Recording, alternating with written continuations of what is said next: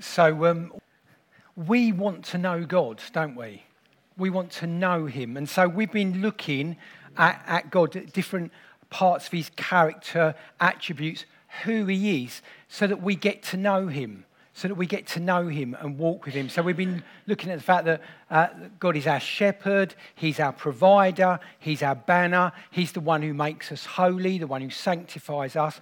Today we're going to be looking at this the Lord is peace, that God is peace. So Jehovah Shalom, Yahweh Shalom, God is peace. In Hebrew, where the word shalom comes from, uh, the word peace it, it speaks of meeting the deepest needs, the deepest needs of the human life that are only met in God. The deepest needs of a human life that are only met in God. Shalom. So it speaks of, it's quite a complex word because it means so much. Shalom, we say peace, but it speaks about wholeness, about completeness. Imagine you've got a, a, jigsaw puzzle and we throw it across the floor and it's scattered everywhere. And then someone comes along and brings shalom. It's going to be all together and look right, all together, all complete. There it is in front of you. Well, speaks about unity, harmony, welfare. So when, when David went to inquire of his brothers about how they were doing when his dad sent him out, um, he, he's like, How's your shalom? How are you? Are you at peace? Are you doing well? Are you full? Are you safe? Are you in health? Is there fulfillment in your life? A definition of shalom uh, that I come across is this destroy destroy the authority attached to chaos. Destroy the authority attached to chaos. And so the word shalom is, is used by many as a greeting, shalom, like hello, and also shalom, goodbye. Shalom. But what well, the heart of it is to say, May you be at peace. May your life be whole, complete. May your brokenness be put back together. May you be in unity and harmony. May it be well with you. May you be full and self, safe, full of safety and healthy. Now imagine that walking around shaloming people right? Not just a silly word, but a heart behind it that blesses people that their brokenness will be mended. Does anyone know any broken people? Is anyone broken? Does anyone need shalom? There is good news because God is shalom. Uh, in, in the book of Daniel, Daniel chapter 10, he's, he's having a revelation. He's seeing this man, and um, he's been in a period of, of mourning and fasting, stuff like that. But then this vision of this man speaks to him, says, Do not be afraid, you who are highly esteemed, peace. Be strong now. And when he spoke to me, I was strengthened, says Daniel. And I said, Speak, Lord, since you've, been, you've given me strength. So when we meet someone who is a carrier of shalom, an impartation of shalom, one who blesses us and means it, all heaven is breaking loose. God is at work. You see, peace is not just the absence of trouble or difficulties or conflict or war. You know, you can be in the middle of the most chaotic mental time and you are shalom. You're at peace. You are well. It is well with me. But equally, you could be a million miles away from any conflict and trouble and be all over the place. You know what I'm saying? The inside you're just scattered because true peace has to do with God. It has to do with God's presence. It has to be to do with God's word that we believe and accept and an ongoing relationship with the Lord our God, the Lord who is peace. It's not wishful thinking, it's not even hoping, it's being with Him, being in His presence, knowing Him, the Lord who is our peace. Yahweh Shalom. If you want to live a life of shalom, you've got to meet with Him who is Shalom. Otherwise, we are settling for something.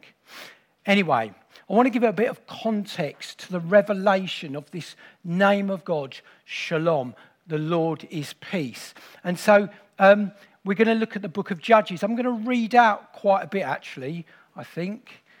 Neat said to me, Oh, um, you're right for this morning? I said, Well, I probably could speak for an hour. I'm not sure you're ready for that. So I've got to divide it up. So, the book of Judges, the title Judges, describes the leaders that Israel, the people of God, were given by God after. So, they had Moses, and then uh, Joshua led them into the promised land, and then it was Joshua, and there were elders, and then when that generation, God was calling up judges, but they're not judges who sit with a wig and a gavel in that sense. It's more like they're leaders that God has risen up. And so it was before they had the king. So let me uh, read to you. So I'm going to read Judges chapter 2. I'm going to read verses 6 um, to the end of the chapter. And I, and I thought I could tell this, but you know, sometimes it's good just to sit and sit under the reading, the public reading of God's word. So listen carefully. Listen with your, the eyes and ears of your heart. Listen with a submitted imagination to the scriptures that I'm going to be reading today. So, yeah, thank you, Lord, for your word. And as I read it, help us. So, after Joshua had, had dismissed the Israelites, they went to take possession of the land each to his own inheritance. The people served the Lord throughout the lifetime of Joshua and of the elders who outlived him and who had seen all the great things the Lord had done for Israel. Joshua, son of Nun, the servant of the Lord, died at the age of 110, and they buried him there in the land of his inheritance at Timnath Heres in the hill country of Eph. Oh, I should have just. Anyway, Verse 10 After the whole generation had been gathered to their fathers, another generation grew up. Listen, another generation grew up who knew neither the Lord nor what he'd done for Israel. The Israelites did evil in the eyes of the Lord and served the Baals, other gods. They forsook the Lord, the God of their fathers, who had brought them out of Egypt. They followed and worshipped various gods of the people around them the, the very thing that God had warned them not to do. You know, they provoked the Lord to anger because they forsook him and they served Baal and the Ashtoreths. In his anger against Israel, the Lord handed them over to raiders who plundered them. He sold them to their enemies all around, whom they were no longer able to resist. When Israel went out to fight, the hand of the Lord was against them to defeat them, just as he had sworn to them. They were in great distress. Then the Lord raised up judges who saved them out of the hands of these raiders. Yet they would not listen to the judges, but prostituted themselves to other gods and worshipped them. Unlike their fathers, they quickly turned from the way in which their fathers had walked, the way of obedience to the Lord's commands. Whenever the Lord raised up a judge for them, he was with the judge and saved them out of the hands of their enemies as long as the judge lived. For the Lord had compassion on them as they groaned under those who oppressed and afflicted them. But when the judge died, the people returned to ways even more corrupt than those of their fathers following other gods and serving and worship them. They refused to give up their evil practices and their stubborn ways. Therefore, the Lord was very angry with Israel and said, Because this nation has violated the covenant that I laid down for their forefathers and has not listened to me, I will no longer drive out before them any of the nations Joshua left when he died. I will use them, these nations, to test Israel and see whether they will keep the way of the Lord and walk in it as their forefathers did. The Lord had allowed those nations to remain. He did not drive them out at once by giving them into the hands of Joshua. They were no longer able to resist their enemy. Their enemy were the other nations. Their enemies came against them and opposed them. They were surrounded them. God had prepared them, God had warned them, God taught them how to live and to pass it down. So they knew how to resist the enemy. They knew how to follow God's ways, but they were living in rebellion to God's ways and worshipping other gods. They were God's people. They were in the right place, the promised land, but they were being the wrong people in the right place because they were not submitted or surrendered to the God of their salvation from Egypt. He'd rescued them from slavery, was bringing them into a, a, land flowing with milk and honey. They couldn't enjoy the goodness of God because of their rebellion and they were oppressed. They were enslaved by that which they should have mastered. You know, we, me, you, we can be in the place that God wants us to be, but we can live in defeat and have no victory because of our rebellious ways, because of our sinful ways. We might not want to say they're sinful. We might not want to say they're rebellious. We might agree with the world's thinking and the way the world does and superimpose that on our following of Jesus and think, well, I'm all right. But we need to agree with God and not the world. Worldly, fallen world thinking. God's got a better word and a better way. So it could be that we are living in a better place, but actually it's no good for us because we're in trouble. At the beginning of, of Genesis, God says, um, Sin is crouching at the door of your life and it wants to have you, but you must master it. Bible says that there is no peace, no shalom for the wicked. But those that keep their eyes fixed on God, those whose minds are steadfast, those who th- whose thoughts are fixed on God, He will keep in perfect peace. True peace. As we look to Him, we will know that wholeness, that completeness, that unity, that harmony. We will live in it and walk in it more and more. We will be well. It will be well with my soul, even though all hell is breaking loose outside. So, the story of the Judges, or the book of Judges, is a story of a sin cycle. It's a bit like a bicycle, except rather than pedaling, it goes like this. You say, you turn away from God, you're in rebellion to Yahweh and his ways living as if God doesn't exist anymore, getting about your own thing. Then the enemy comes into your life and you start feeling oppressed and down and got at and everything. And so you cry out to God for help. And what does God do? Does because he's full of compassion. He comes and rescues us, rescues us. Now, in this, in the book of Judges, he raises up a leader and a judge. And when that judge is alive, everything's okay until they die and then they fall away again. They rebel, then they're oppressed, then they cry out, then they're saved, and then they rebel, and then they're oppressed, and then they cry out, and then they're saved, and then they rebel, and then they're oppressed, and then they cry out, and then they're saved. I wonder if anyone recognizes that pattern in their own individual life. God wants it to be different for us, a better way for us. Let's look at chapter 6 of Judges. So we're going to look at the story. So it's in this context that we meet up with this lad called Gideon. Okay, so Judges chapter 6, verse 1 again, again, the Israelites did evil in the eyes of the Lord. And for seven years, God gave them into the hands of the Midianites, the enemy.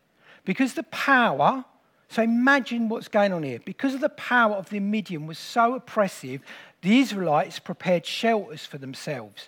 They basically ran away. They lived in mountain clefts. They lived in caves. They lived in strongholds. The enemy was too great. Whenever the Israelites planted their crops, the Midianites, Amalekites, and other eastern people invade the country. They camp on the land. They ruin the crops all the way to Gaza, and they did not spare a living thing for Israel, neither sheep nor cattle, nor donkeys. They came up with their livestock and their tents like swarms of locusts. It was impossible to count the men and their camels.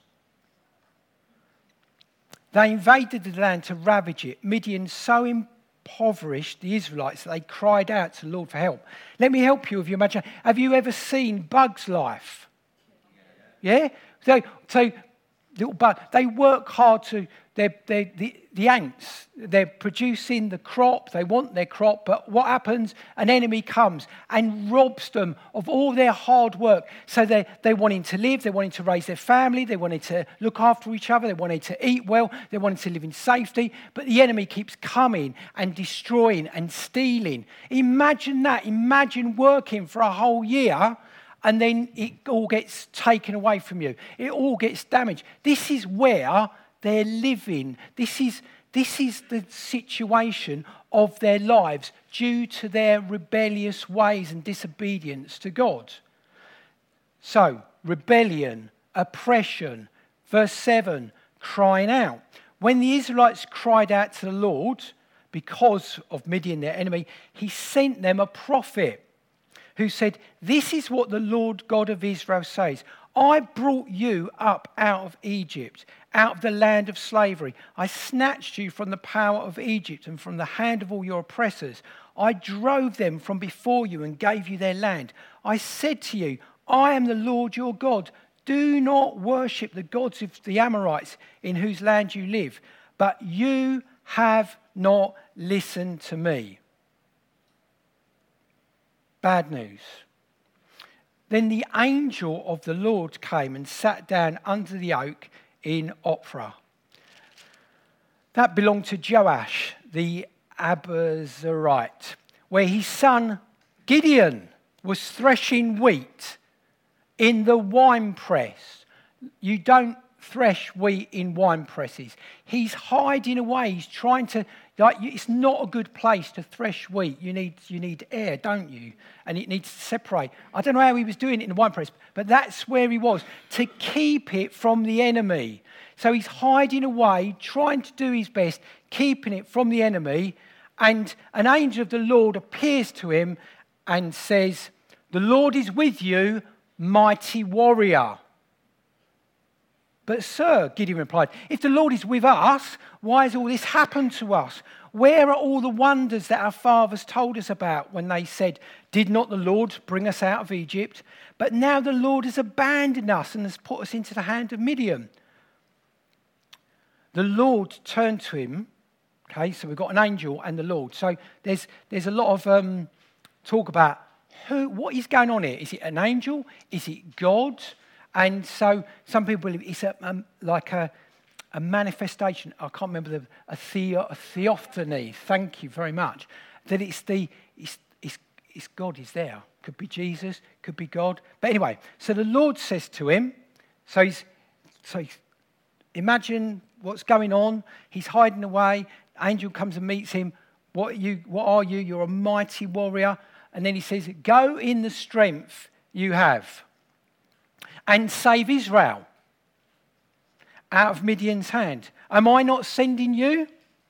Uh, but Lord, Gideon asked, How can I save Israel? My clan is the weakest in Manasseh, and I am the least in my family. The Lord answered, I will be with you. I will be with you. And you will strike down all the Midianites together. I will be with you. You will do this together. Sounds good, doesn't it? Gideon replied, If I've now found favor in your eyes, give me a sign that it is really you talking to me. Like, oh, come on, is, the, is this God? Isn't it? I don't know. I mean, I think God's saying this to me, but I've got to be sure. Please do not go away until I come back and bring my offering and set it before you. And the Lord said, I will wait until you return. Gideon went, he prepared a young goat and flour and bread, and he got some meat and he put it in a basket and he and made a broth and he brought it to them and offered it to them under the oak. offered them to him under the oak. The angel of God said to him, Take the meat and the unleavened bread, place them on the rock, and pour out the broth. And Gideon did so. With the tip of the staff that was in his hand, the angel of the Lord touched the meat and the unleavened bread. Fire flared from the rock, consuming the meat and the bread, and the angel of the Lord disappeared. It all disappeared. When Gideon realized it was the angel of the Lord, he exclaimed, Ah, sovereign Lord, I've seen the angel of the Lord face to face. Like the fear of the Lord came upon him, the awe of the Lord came upon him. I'm going to die. But the Lord said to him, Peace, shalom. Do not be afraid. You are not going to die. So Gideon built an altar to the Lord there and called it, The Lord is Peace. Jehovah Shalom. Yahweh, Shalom. God is peace. God is peace. So, God says, peace. What does Gideon do? He builds an altar. An altar in the Bible is a few different things, but it's a place of sacrifice, a place where guilty people can come and bring their sacrifice that would re establish their relationship, a harmonious relationship, a peaceful relationship with the Lord God. So the altar was a symbol of God's judgment and forgiveness. An altar was also a place of a, a, memorial, a place of remembrance, remembering some special time and experience with the Lord God. So the book of Genesis tells us that Noah built an altar, and Abraham built an altar, and Isaac built an altar, and, and Jacob built an altar. They, they were remembering this is who God is, this is what God has done. So it's a form of worship. So Gideon was declaring and wanting to remember and to honor and worship the God that he encountered and experienced. He experienced him as Jehovah Shalom. Yahweh is peace. In the midst of all of it, he met with the God of peace. So, first, verse 14 he, God says, Go in the strength you have. Go in the strength you have, Gideon. So, what is Gideon's strength? Firstly, Gideon's strength came from the fact that he knew who God said he was. Right? Mighty warrior, mighty man. That's who you are. Right? He knew what God was calling him. He knew that God was with him. He knew he was in the presence of God. He verified the presence of God. He was going, Are, you sure? Is this sure? Is this God? And then when he realized that this is God, don't worry about it. This is God. Wow. And then God said, I am I not sending you? I'm sending you and I am calling you. So when you know what God says about you, when you know the call of God on your life, when you know that He's sending you, that is a place of strength. Everything told Gideon that a complete opposite story. His family, his history, the situation of his nation, the fact that he felt abandoned by God, and where was God in all of this? But God's word said something different. So God's word says, This is who you are, mighty warrior, mighty man. I am calling you, I am sending you, I've got a job for you to do. And so Gideon, because he's met the God of peace, we'll come on to that, he's going to walk in that. We haven't got time, we haven't got any time. We haven't got time to go into that. I, I do want to say that though. So, what about you? What about you? Who does God say you are? What words have God spoken over you? What are you believing and what are you ignoring? Where are you believing the history, the family, the wider, bigger story of the situation that seems to say the complete opposite to what God says? Oh, well, I can't do that because, or I can't do that. Well, what is God saying? Has He said it? Has He named you? Has He called you? Is He sending you? We need to honor what God says. We need to honor the call of God on our lives. We need to know that He's sending us. Mary.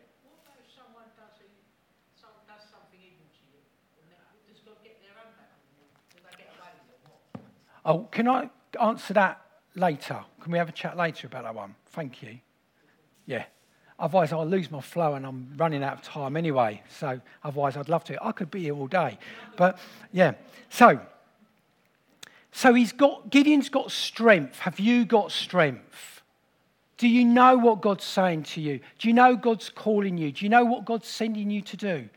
Gideon had peace. How did Gideon get peace? How did a man going in a wine press, doing wheat, living in a hiding place, become a man of peace.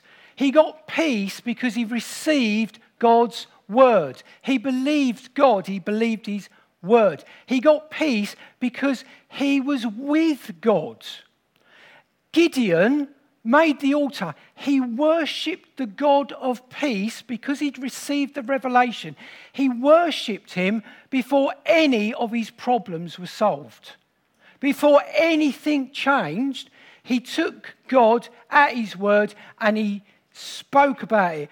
Gideon's peace from, from God changed his life. He lived, he lived in peace by obeying God.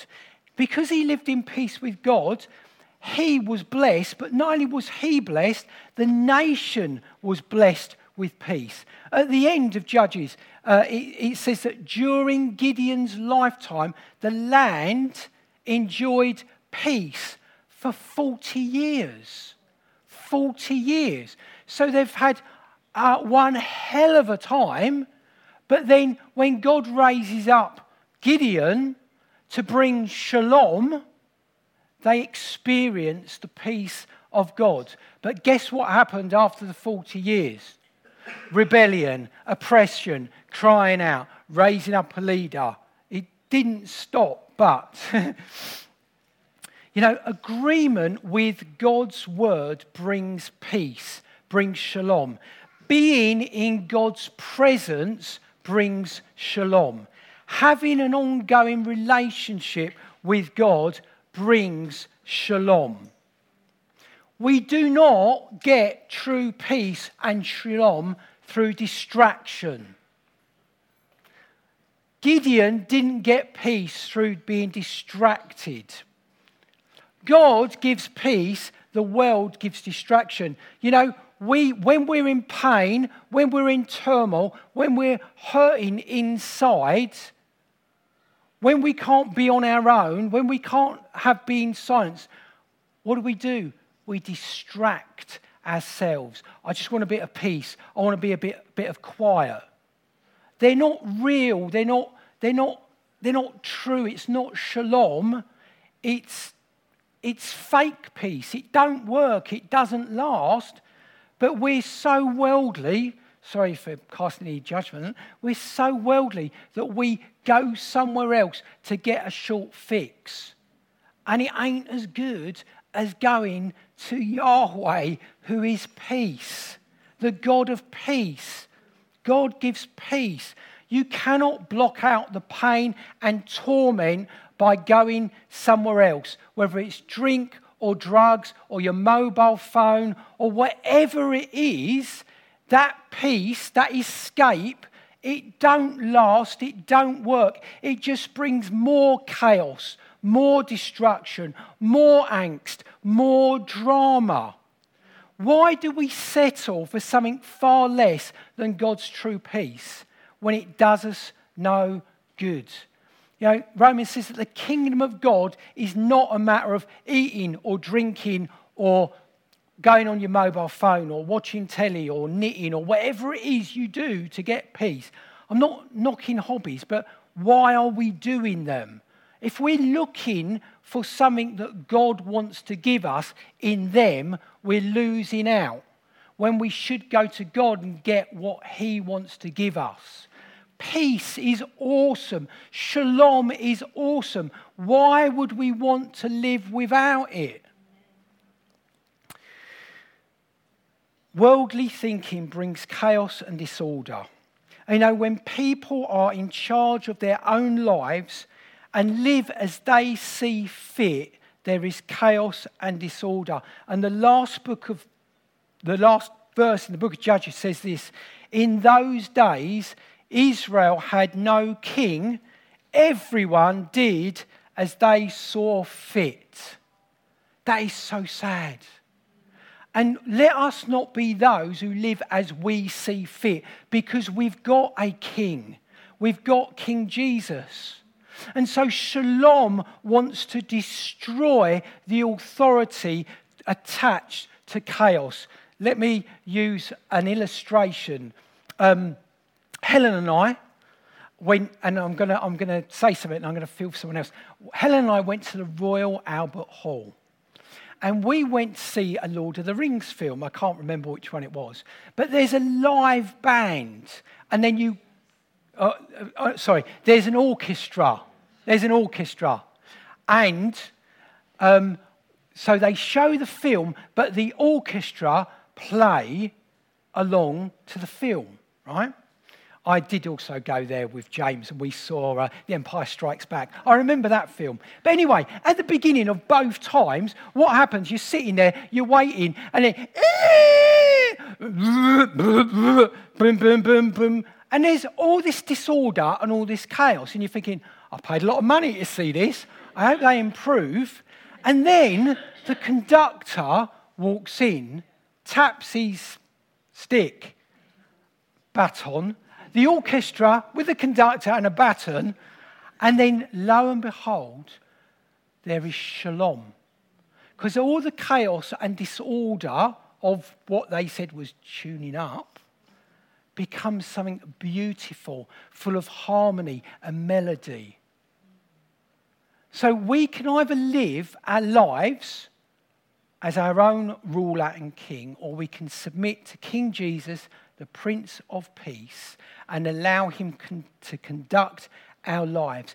And as a community, when we all come together under the order of the heavenly conductor, we will make sweet music and be a blessing to others as we live in God's harmony because we're not rebellious, but we are submitted to Him and following Him.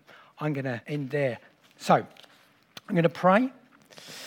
Lord God, thank you that you are the God of peace, that you are Yahweh Shalom. And Lord, we want to live in your peace. And so, Lord, we pray that you would lead us out of our rebellious ways and help us to submit and surrender to you. Lord, fill us with joy and peace as we trust in you. Come, Lord God, even now. Help us, Lord God, in your name to confront the drama and the chaos in our lives through shalom.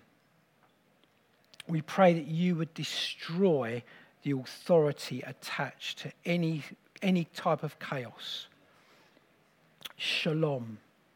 Shalom, come. Peace of God, come. Peace of God, come. Peace of God, come. Shalom. Meet us in our brokenness. Meet us in our need of healing, in our scatteredness. Lord, put us back together, we pray, in your harmony, unity, that it will be well with us, that it will be well with our souls. Come, Holy Spirit, we pray, and minister the peace of God to us, we pray. Thank you, Holy Spirit, that you are at work. Thank you, God, that you are with us. Lord, remind us of the words that you've spoken over us, the names that you have called us, the call that you have put upon us, the strength that you have given to us. Help us to protect it and guard it so that the evil one doesn't rob us, doesn't steal it away. May we be those like Gideon meeting you, the God of peace, and having our lives so utterly transformed that we bring shalom to others. Because that is who you are and we want to follow you and be like you. Bless your name. Amen.